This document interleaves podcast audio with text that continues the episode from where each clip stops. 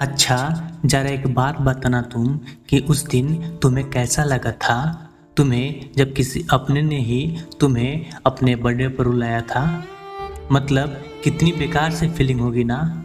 तुमने इतनी खुशी से दिन की शुरुआत की थी?